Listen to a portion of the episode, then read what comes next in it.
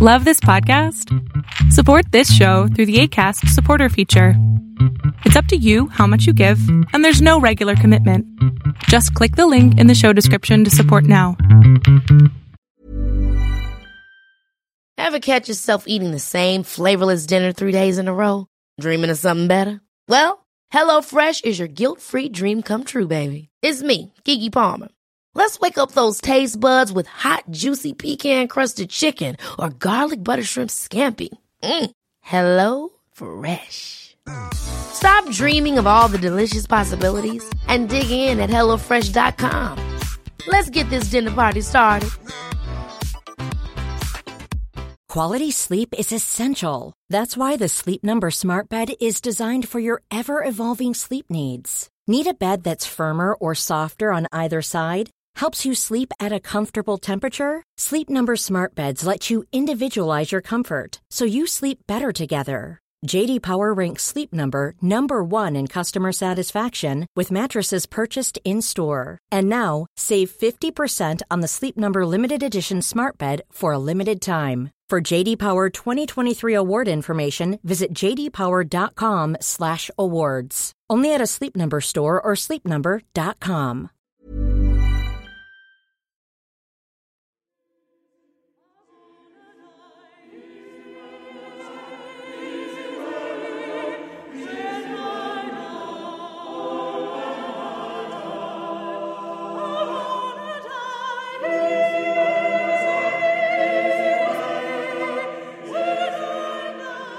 Welcome to Tales to Terrify, part of the District of Wonders network. Featuring Starship Sofa and far fetched fables, everyone has a story in the District of Wonders. Come and find yours.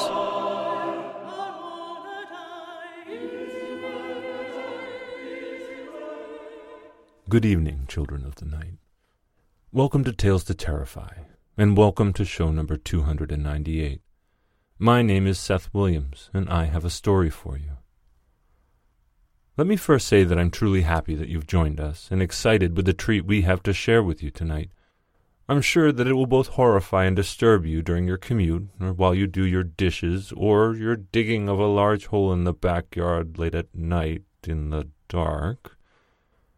Anyway, this week we have not only Hal Bodner's Stoker Award nominated story Hot Tub, but also a narrator with a voice that I, as an insatiable devourer of fiction podcasts, will more than likely never forget Graeme Dunlop.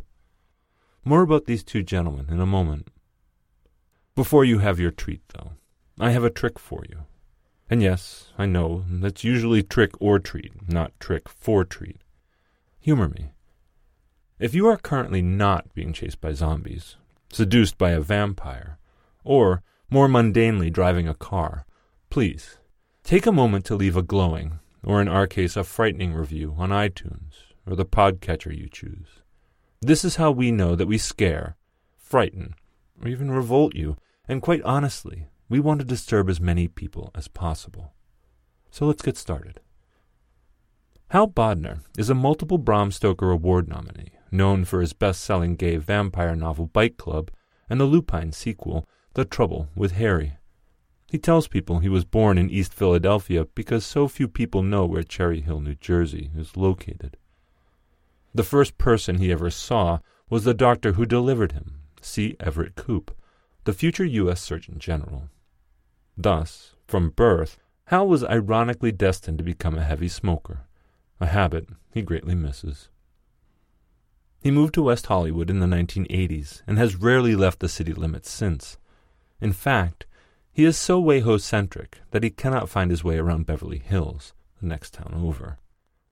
In a burst of optimism, he bought a six bedroom mansion in Highland Park, a supposedly up and coming area of East Los Angeles. After three years of watching the street gangs doing drug deals in his backyard, he fled back to WeHo. During his sojourn in East LA, he was protected from harm because of his habit of chasing his escaped pet peacock down Figueroa Boulevard at night, dressed in his fluffy bathrobe and fuzzy Cthulhu slippers, while yelling, Apollo, Apollo, come back. None of the gang members would shoot him. They were laughing too hard.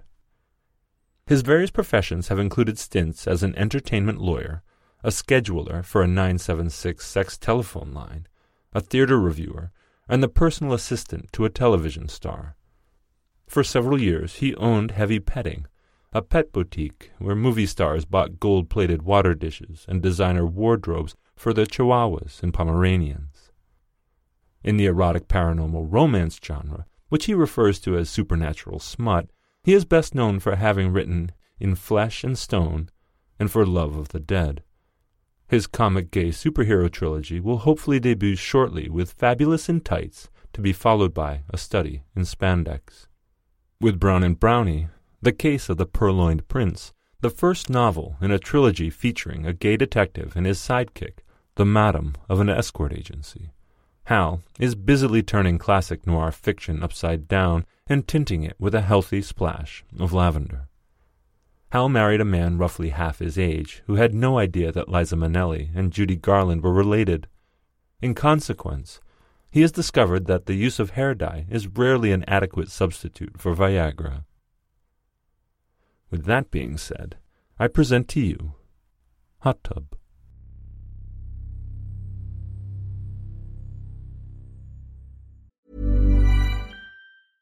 Selling a little or a lot? Shopify helps you do your thing however you cha-ching. Shopify is the global commerce platform that helps you sell at every stage of your business. From the launch your online shop stage to the first real life store stage, all the way to the did we just hit a million orders stage. Shopify is there to help you grow. Shopify helps you turn browsers into buyers with the internet's best converting checkout. 36% better on average compared to other leading commerce platforms because businesses that grow grow with Shopify. Get a $1 per month trial period at Shopify.com slash work. Shopify.com slash work. Hold up. What was that? Boring. No flavor. That was as bad as those leftovers you ate all week. Keke Palmer here, and it's time to say hello to something fresh and guilt-free. Hello Fresh. Jazz up dinner with pecan-crusted chicken or garlic butter shrimp scampi. Now that's music to my mouth. Hello Fresh. Let's get this dinner party started. Discover all the delicious possibilities at hellofresh.com. Quality sleep is essential. That's why the Sleep Number Smart Bed is designed for your ever evolving sleep needs. Need a bed that's firmer or softer on either side? Helps you sleep at a comfortable temperature? Sleep Number Smart Beds let you individualize your comfort so you sleep better together. JD Power ranks Sleep Number number 1 in customer satisfaction with mattresses purchased in-store. And now, save 50% on the Sleep Number limited edition Smart Bed for a limited time. For JD Power 2023 award information, visit jdpower.com/awards. Only at a Sleep Number store or sleepnumber.com.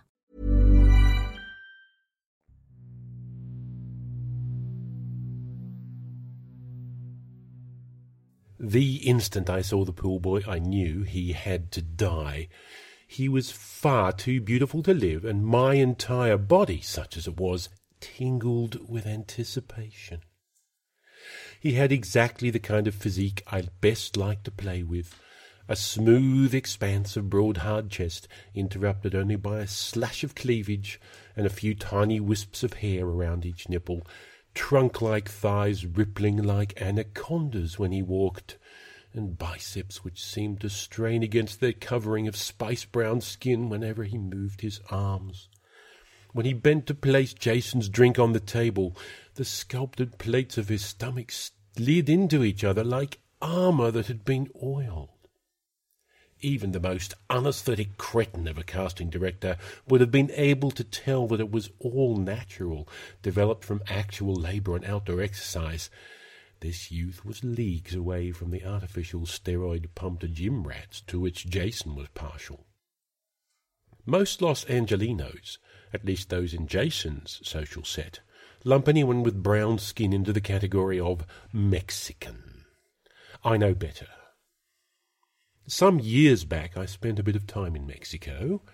I found the people there to be dull and lifeless, earthy and pale shadows of their ancestors, not to my taste at all. Back in the day, the people of Mexico were a bloodthirsty lot, sometimes sacrificing thousands of captured enemies in a single day until the stairways of their temples were so drenched in blood that the scarlet stains can still be seen today.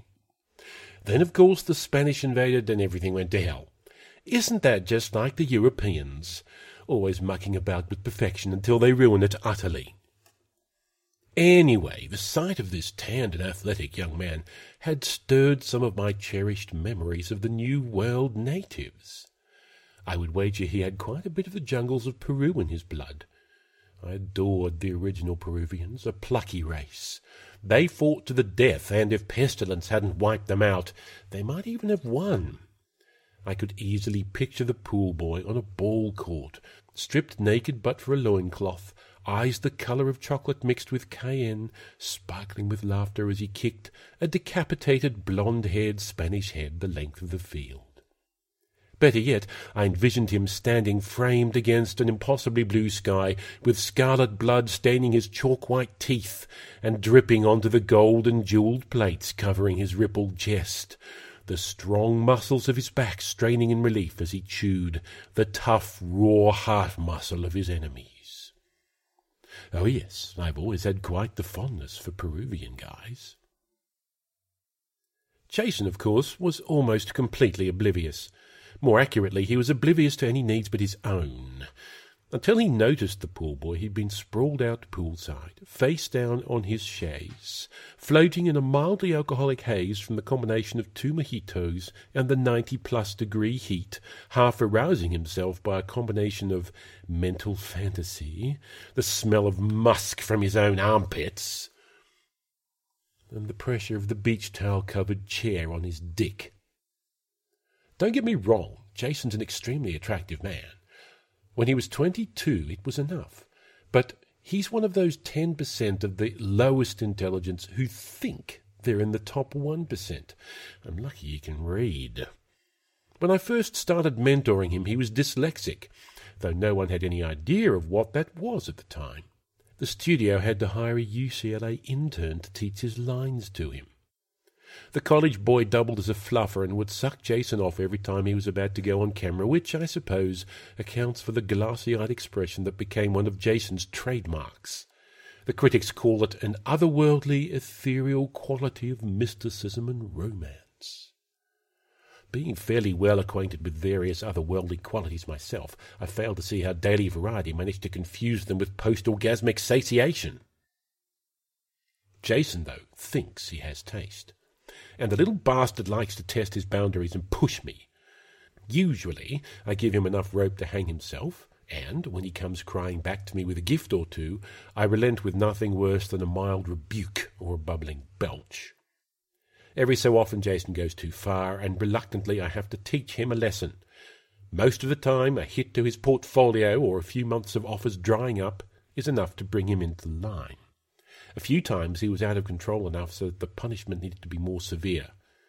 Unlike the plump nipples of the pool boy, both of Jason's had to be surgically reconstructed so he could go bare chested when he starred in action pictures.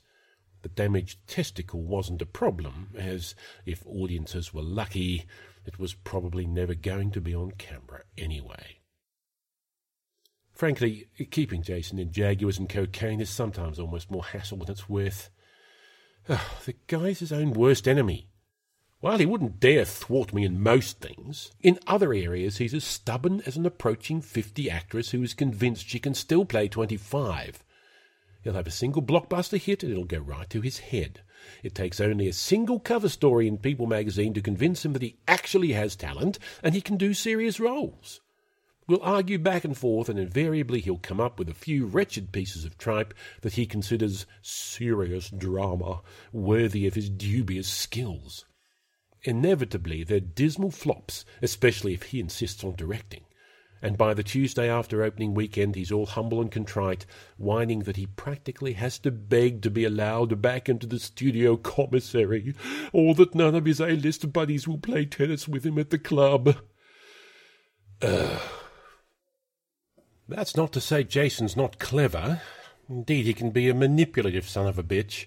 He knows exactly which of my buttons to push to wheedle himself back into my good graces. Some of the gifts he'd brought me over the years have been pretty spectacular. But as Jason gets older and fears he's losing his youth and his audience appeal, as his bankability declines with each seesaw of a major hit, followed by a dismal flop or two, every parting of the ways between us comes more violent and of longer duration.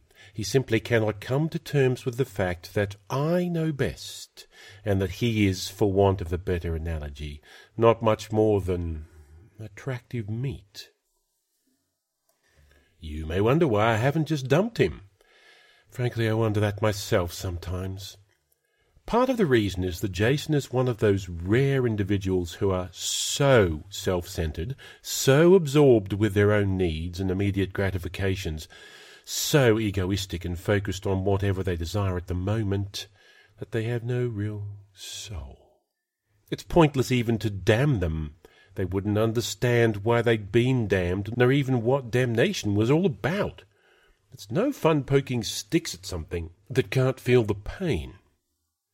Besides, Jason came along at a fortuitous time for me, and I've been the force behind too many coincidences to imagine that they occur naturally without some outside help. Jason was barely twenty when I met him. Though we were both enthralled with the movie business, our obsessions were subtly different. Jason was bowled over with the idea of power and money, glamour and fame, unrestricted sex and drugs, all in the name of art. He wanted to be desired and worshipped and adored. As for me, well, though I've never been one to scoff at or turn down some decent quality adoration and worship, it was something particular to Hollywood that most attracted me.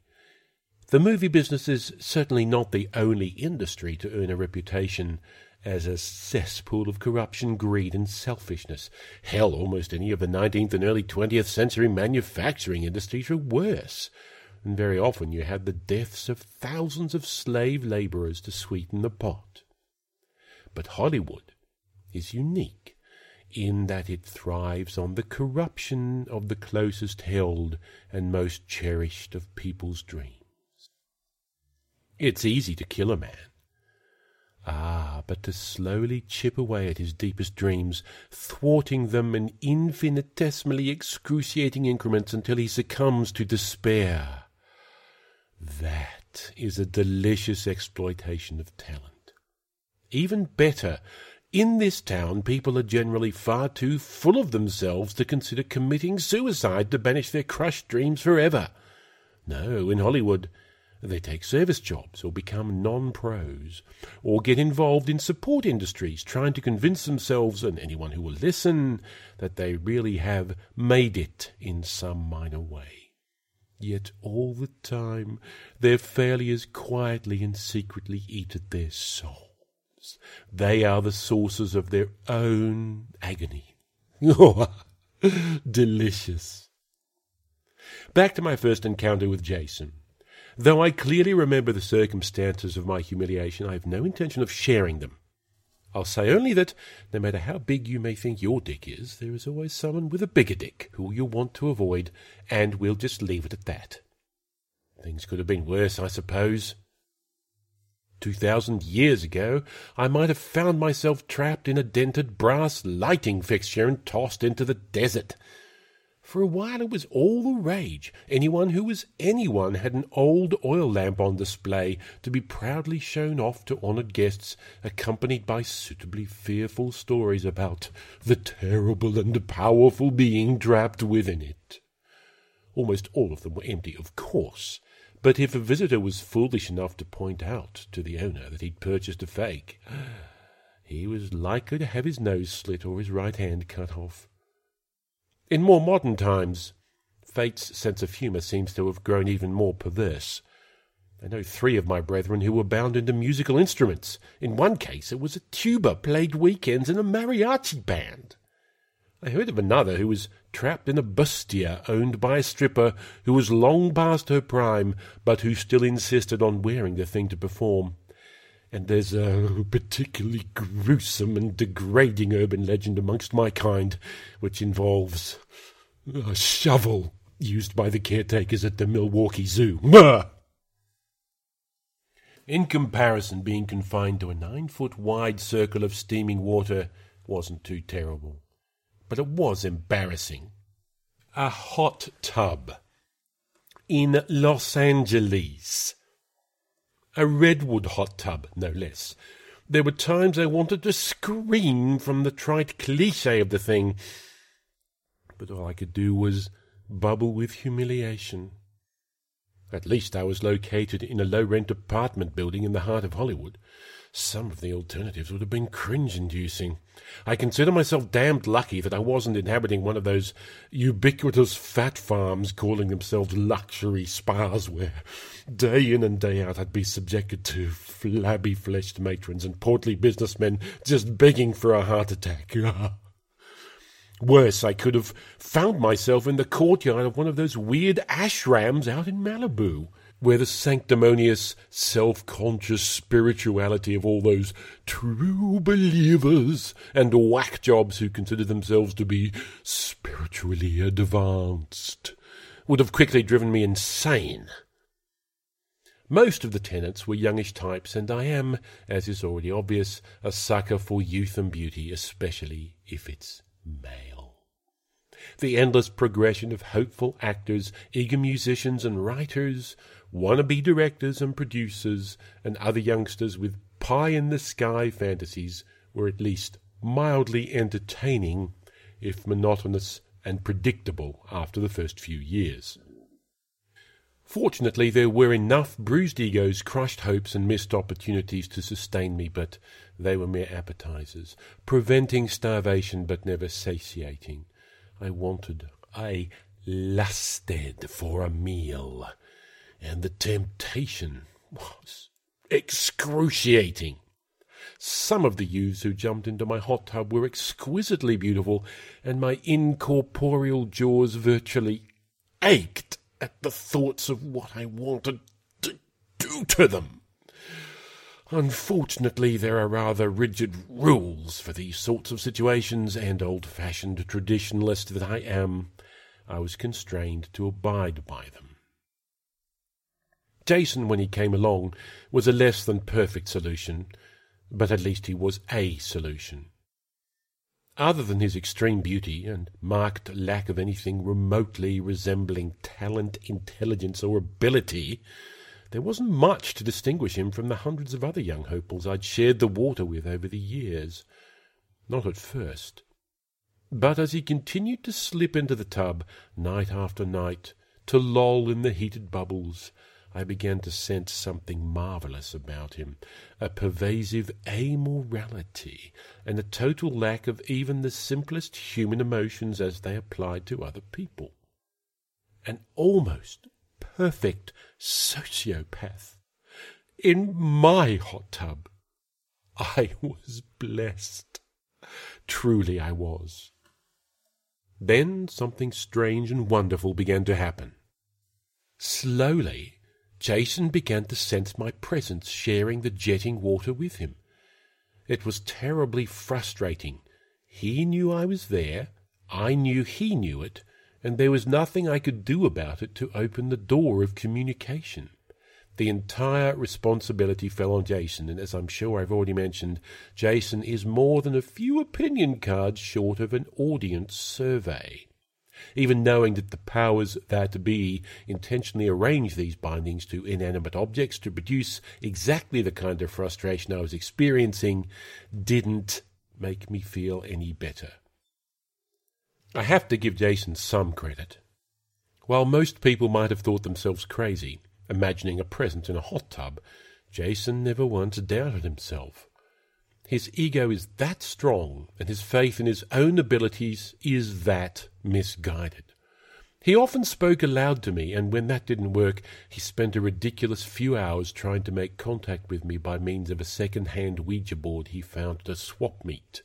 That damned Ouija board is still a bone of contention between us. Every so often he'll drag it out and try to use it to force me to do something which he knows I have no damned intention of doing.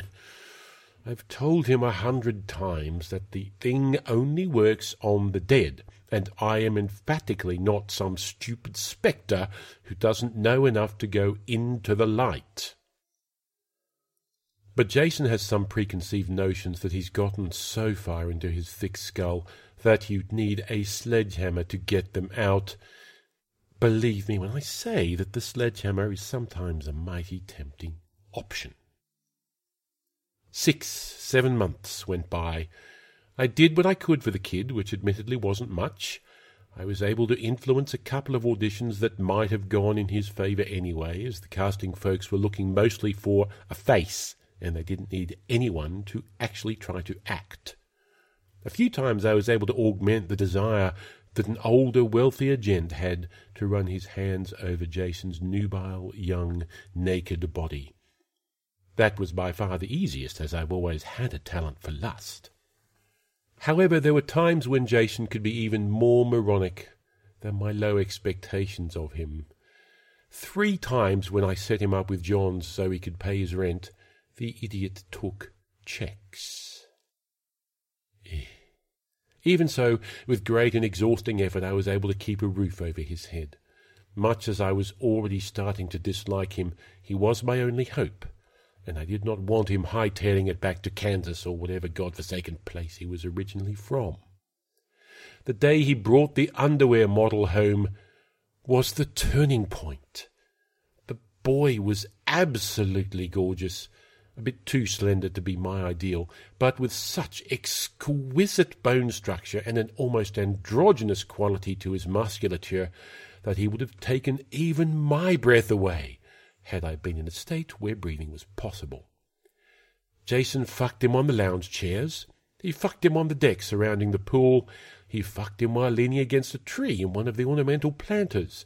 He fucked him standing, sitting, laying down, and in some improbably gymnastic positions that would have put any human being over thirty into instant traction. And once he was finally all fucked out, to kill the lily, so to speak, he forced the guy to blow him in the hot tub. I'd shared my water with many other guys and even girls who'd had sex in the tub and nothing had happened. In this one instance, thank goodness, Jason's fixation on his own immediate needs paid off. It certainly didn't hurt that both he and the model were also already coked halfway to the tits before they got into the tub. To this day, I'm amazed his dick wasn't bitten off while he was holding the model's head under the water. Afterwards, he told me that he just assumed all the thrashing and digging of nails into the backs of his thighs was evidence of passion. It never occurred to him that it might be part and parcel of suffocation or drowning. His main concern about the tragedy, he later complained, was that he hadn't had a chance to shoot another load as he so graphically termed it, before the model expired. I sensed the instant the youth died, I was still very, very weak. Even so, I summoned the strength to croak, Get out!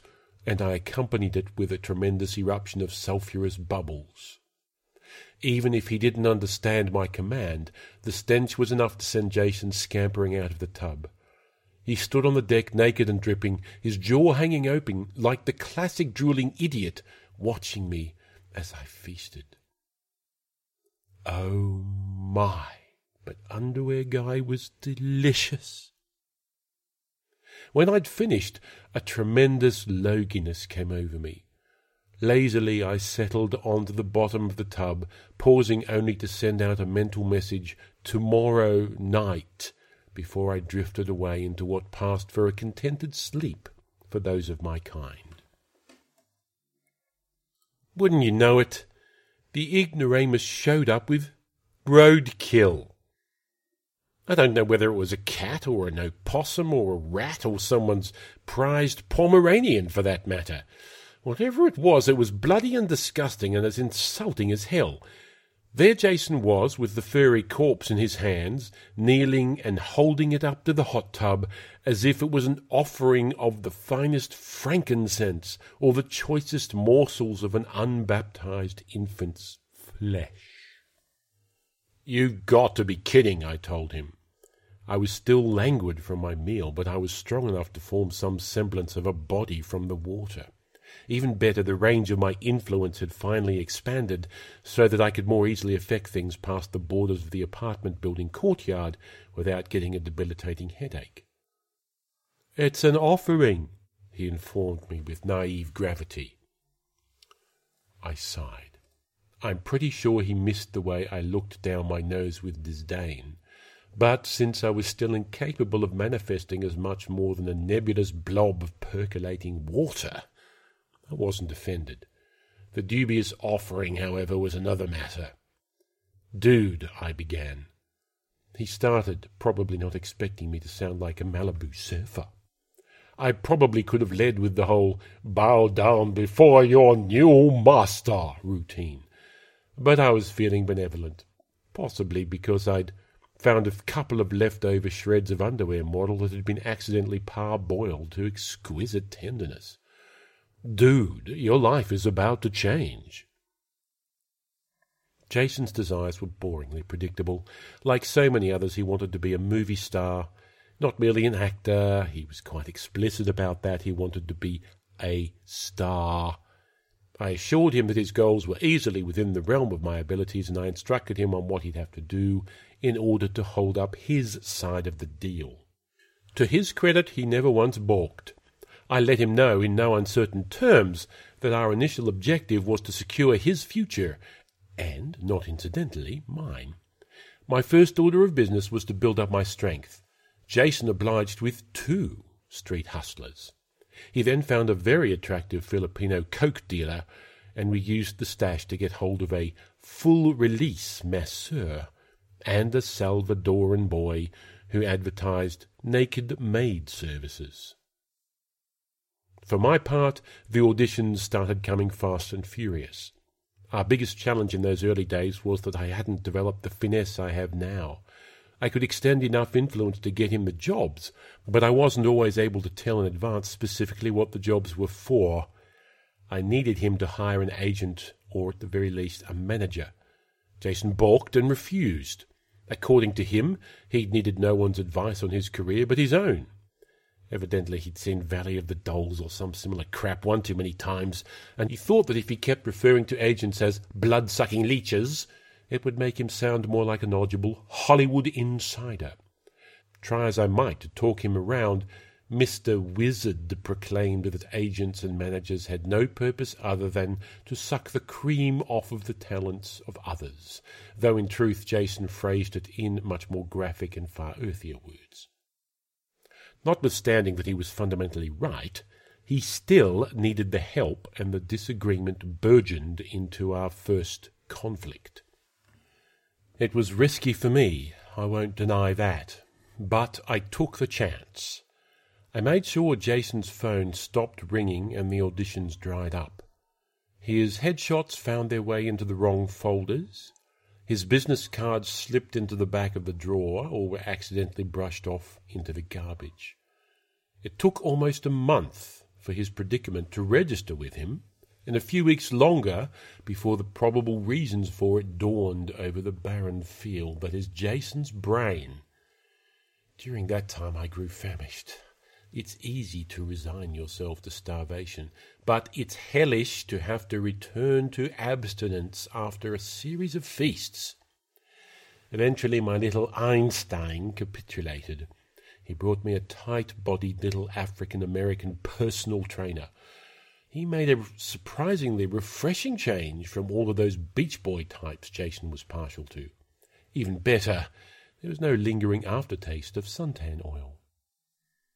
We engaged an ancient transplanted New Yorker named Florence, who was a walking stereotype, complete with fake diamond rimmed glasses dangling around her neck on a silver chain, bluish hair piled high on her head into a tight bun, far too much makeup applied, as if with a trowel, a raucous voice like a hippopotamus in heat, and sturdy, sensible shoes. Florence had no idea I existed. She experienced only an overwhelming drive to make as much money for Jason as she could in the shortest possible time, which, given the kind of woman she was, fell right in line with what she probably would have done even without my trying to influence her. Jason, still hesitant and abashed from the dry period I'd subjected him to, kept fairly quiet when I forced him to husband almost every penny. It took almost a year, but finally I was ready. Buy this building, I ordered him. At first he bristled to argue. Why spend the hundreds of thousands of dollars he's earned on what was, after all, a pretty run-down apartment building in Hollywood? With great patience, I explained my predicament and how fragile our arrangement was should some developer decide to tear the place down. As my words penetrated the fog, I think it may have been the first expression of fear I'd ever seen him exhibit. I don't know how he convinced Florence to go along with the plan. I only assume I'd provided some strong motivation. There were snags. There always are when it comes to real estate in Los Angeles. It's an illusory industry. No one bedroom, 900 square foot plywood death trap of a house is truly worth two and a half million dollars, for example. But in LA, we fight to the death to preserve our illusions. We spend far more time protecting our fantasies than we do facing our realities. It's simply the way we are. In this case, the snags were a muscular, hairy chested, thirty some year old Israeli gentleman and velvet skinned Armenian twin brothers with the most incredible asses I'd seen in years. They formed the investment consortium that owned the building. Fortunately, I've always been partial to Middle Eastern food. Oh, once we owned the place, evicting the tenants would have drawn too much attention. Instead, we let it become abandoned through attrition, and I will confess, a single night of overindulgence in a trio of roommates from the second floor, wannabe rock musicians with tattoos covering the whipcord muscles of their torsos and backs. I was sorely tempted by one of the investigating officers who came asking questions after the band vanished, a handsome blonde haired stud. But I decided to err on the side of discretion and dignity and I let the cop go unscathed. I fancy myself a gourmet, not a gourmand. Once the building was secure, I didn't care that Jason moved out and into his first house up in the hills. My immediate safety was assured, and I was content with the arrangement. But then Jason started getting a little too big for his britches, as the old expression goes. I honestly think that it was a case of monkey see, monkey do, or in Jason's case, moron see, moron do. Actors are strange beasts, blessed in spite of themselves. If you consider how far some of them get in life without having enough brains to fit into a demitasse, can you imagine what an intelligent one could pull off? He could rule the world so long as there were no mirrors to preen in and distract him and so long as there was some poor schnook behind the scenes to write down everything he was supposed to say in public and put it on a teleprompter for him. The first transgression that I knew about was a hitchhiker, a tawny haired hopeful from somewhere down south. At the time, Jason had only just begun to find himself, so the result was bloody, but none the less effective, showing not a scintilla of the finesse that my unwanted protege would develop over the next few years. I'm not eating that. But, but what do I do with the body? Jason's voice, while tailor made for the bold and witty, deep voiced quips of the action heroes he so often plays, takes on an indescribably irritating quality when he whines or whimpers. It's a harsh, high pitched tone that combines nails on a chalkboard with hints of alley cats being roasted alive. While some of my kind might find that sort of thing pleasant, my personal tastes are more refined. I shrugged as if I didn't care. I didn't realize quite yet that he'd developed dark desires of his own. I thought he'd simply been unable to coax the kid into the abandoned apartment building and had assumed insultingly that dead was as much to my taste as fresh. I'm not your personal disposal, Jason, I told him. If you want to make an offering or to bring me a gift, If you want to thank me and guarantee that my benevolence still flows in your direction, make it a proper one. I sneered deliberately, enjoying the look of misery on his handsome face. Otherwise, don't waste my time. But, uh, but, he stammered, still unable to understand why I was rejecting the hitchhiker. Keep it up, kiddo. Keep working my nerves, and you'll be appearing in toilet paper commercials for scale. I knew it, he retorted nastily. I knew I never should have taken the trouble to bring anything to you. I should have just dumped him in the desert with the others. I froze as the import of his words registered. The others? I asked with ominous calm, which of course he completely missed noticing. What others? Whereupon, with blithe abandon, he began to relate the indescribable stupidity of what he'd been doing for the past several months. By the time he was done rehashing every tiny detail of each of the six murders, as if I should be relishing each word, I was livid.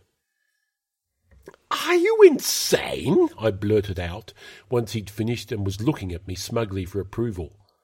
There's no need to be huffy, he said, with the arrogance that only a young actor whose last film grossed close to a hundred million can muster. Besides, you can do it. What makes you better than me? That was when I ripped his nipples off and ate them. I apologized later, of course. Not for attacking him, he deserved that.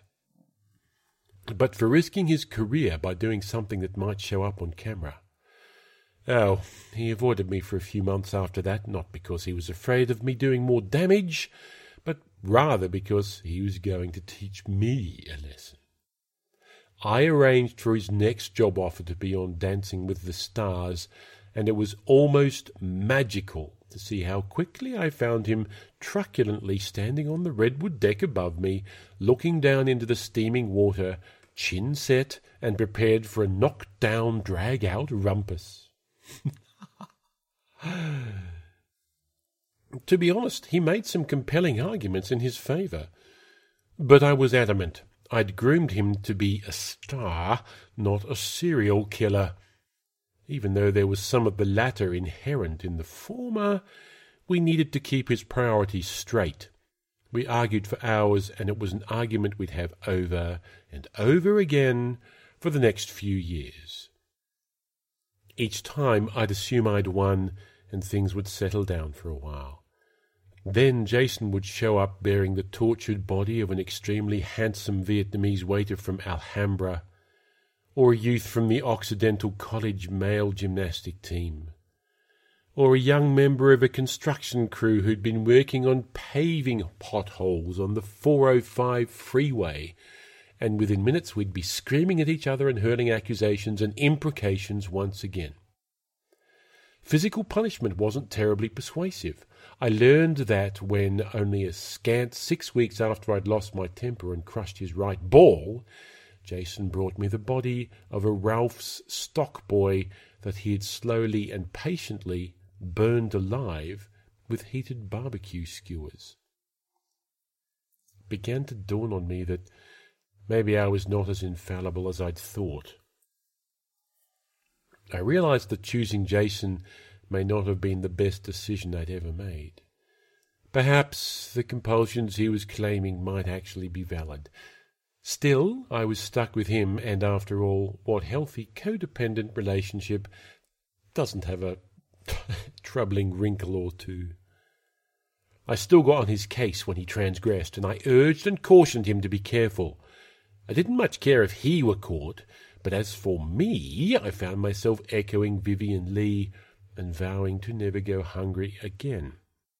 I even swallowed my pride and helped him dispose of the evidence every so often, though too much dead gives me the functional equivalent of indigestion. Fortunately, I'm much less gassy if I take the time to boil them until tender. A few times Jason insisted on demonstrating his technique for me. I feigned boredom, but between you and me, I was actually fascinated with how quickly he progressed and how skilled he became at inflicting pain and terror with his tortures. There was one blond boy, if memory serves, it was another personal trainer, who Jason managed to keep screaming into a gag fairly constantly for almost an entire weekend, with no one in the abandoned courtyard but me and the occasional pigeon to witness. He slipped the young man into the hot tub scant seconds before he died, and in spite of myself, I had to admit it was one of the most delicious meals I've had in recent memory. Oddly, I don't think Jason did it either to try and impress me or to make a legitimate offering. I think he did it because he was a little lonely. As his fame grew, as his extracurricular perversions became more compelling, as his innate selfishness grew more pronounced, I think he discovered that he has difficulty relating to people. In a weird way, I think I may be his only friend. I find an odd solace in these thoughts. I'm not the friend making type. If I did have a friend, I think I'd want him to be capable of carrying on a conversation with subject matter of more depth than box office grosses, potential projects in development, and what the Kardashians were up to. But, for a time, things between us were nice, and the mental and emotional bonds between us grew stronger. Soon, while I could not force myself inside of his mind, I could often see things as if I were gazing out of Jason's eyes and hear those of his thoughts that he wanted me to hear. But then the little shit started pushing me again, testing his boundaries, making the mistake of thinking that merely because I'm trapped in this damned redwood cell, I can't reach out and hurt or even destroy if I need to. He'd see someone, a beautiful young man, and he'd know that I desired him. Sometimes he'd do the wise thing and bring him to me, but there were other times when he was convinced a director was favouring a leading lady, or when a critical review of one of his dubious performances was less than stellar, or when there were too many rotten tomatoes, or when he was not immediately seated at a prime table at a trendy restaurant. At those times he lashed out, and the one he lashed out at was me. He sold the Hollywood Hills house in favor of a Bel Air mansion with a soundproofed basement. There, in what used to be a recording studio, he got a perverse enjoyment out of sensing me raging and cursing at him, imprisoned several miles away in my Hollywood hot tub, while he slowly tortured some magnificent specimen of manhood to death. Other times he'd bring them into Hollywood, right into the courtyard, where he'd play with them for hours or even days until they expired. Then and only then would he deign to gift me with the cold dead meat, unsatisfying but vital to my continued comfort. The son of a bitch got off on teasing me, tempting me, driving me to the brink of madness, knowing that the worst I would do to him was something financial. We both knew that as much as I lusted to do so, for me to hurt him physically to the degree he deserved would only be cutting off my own figurative nose despite my face. We'd become symbiotic, each a parasite of the other, unable to exist without what the other half provided. Jason became a master at pushing just far enough.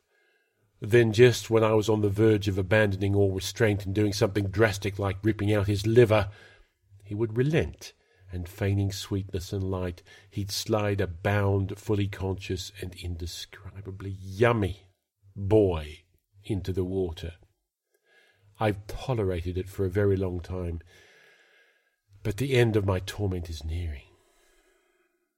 There's a boy, you see. He's young, perhaps seventeen, a runaway, I think. He broke into the building a few months ago and has made a little nest for himself in one of the old apartment units. Cleaned up properly, I imagine he'd be quite handsome. So far, I've been able to keep him completely ignorant of my presence. He wonders every so often why the hot tub in an abandoned apartment complex still works and why it never seems to need cleaning. Fortunately, it doesn't take much effort for me to divert the lad's thoughts elsewhere. You see, he has dreams of becoming an actor. A movie star, actually. This boy, however, seems to possess some actual intelligence, and for all I know, maybe even some legitimate talent. Jason is on his way over with the pool boy, still shirtless, body glistening with sweat, bound and in the trunk of his Jaguar. He may be planning another long scene where I'm condemned only to watch, or perchance this may be one of the times when he's feeling generous and my little Aztec will satisfy a gnawing hunger. Either way, alive or dead, I know Jason will eventually dispose of the body beneath my waters. But Jason doesn't know about the building's new tenant. He doesn't know I've made contact with him. It's not much of a contact, not a strong connection like I've fostered with Jason. But it's enough. Jason's success has caused him to forget a fundamental fact that every newcomer to Hollywood knows. When he climbs up onto my deck with the pool boy in his arms, I'll just have to remind him. It's a truism in Hollywood. No matter how big you are in this town, there's always someone waiting just behind you, someone wanting to get ahead, someone desperate to take your place. All it takes is the slightest push.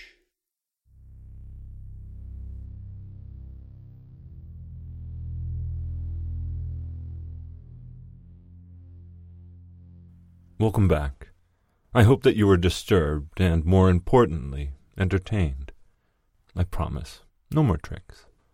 Your narrator for this story was Graeme Dunlop.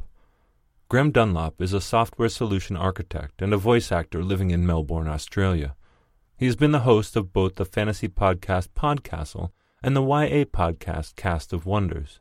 You can find him on Google Plus, and he occasionally tweets as at Kibitzer on Twitter. I also want to state for the record that Graeme's work is some of my favorite. I've spent many hours listening to him host both Cast of Wonders and Podcastle on the Escape Artist Network. I'm very proud to be able to introduce him tonight. As always, links to our authors and narrators' websites are in the show notes. Tales to Terrify is produced by our host and editor Stephen Kilpatrick, editor Scott Silk, and associate editors Drew Sebastini and myself, Seth Williams. We operate under a Creative Commons Attribution, Non Commercial, No Derivative 4.0 international license.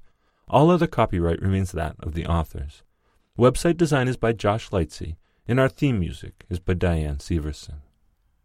Children of the Night, please consider making a donation on the District of Wonders Patreon page.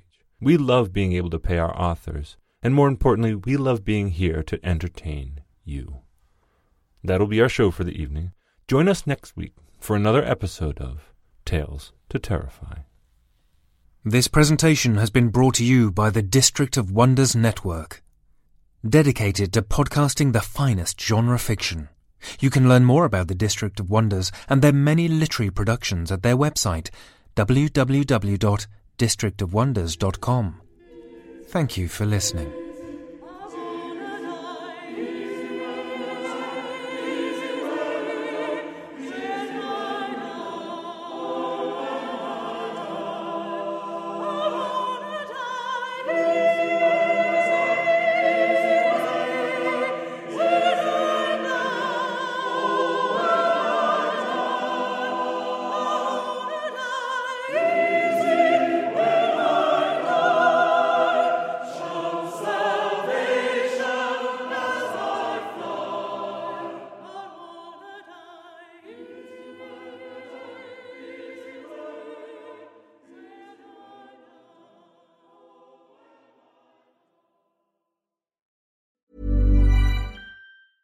Ever catch yourself eating the same flavorless dinner three days in a row? Dreaming of something better? Well, HelloFresh is your guilt-free dream come true, baby. It's me, Keke Palmer. Let's wake up those taste buds with hot, juicy pecan-crusted chicken or garlic butter shrimp scampi. Mm. Hello Fresh. Stop dreaming of all the delicious possibilities and dig in at HelloFresh.com. Let's get this dinner party started.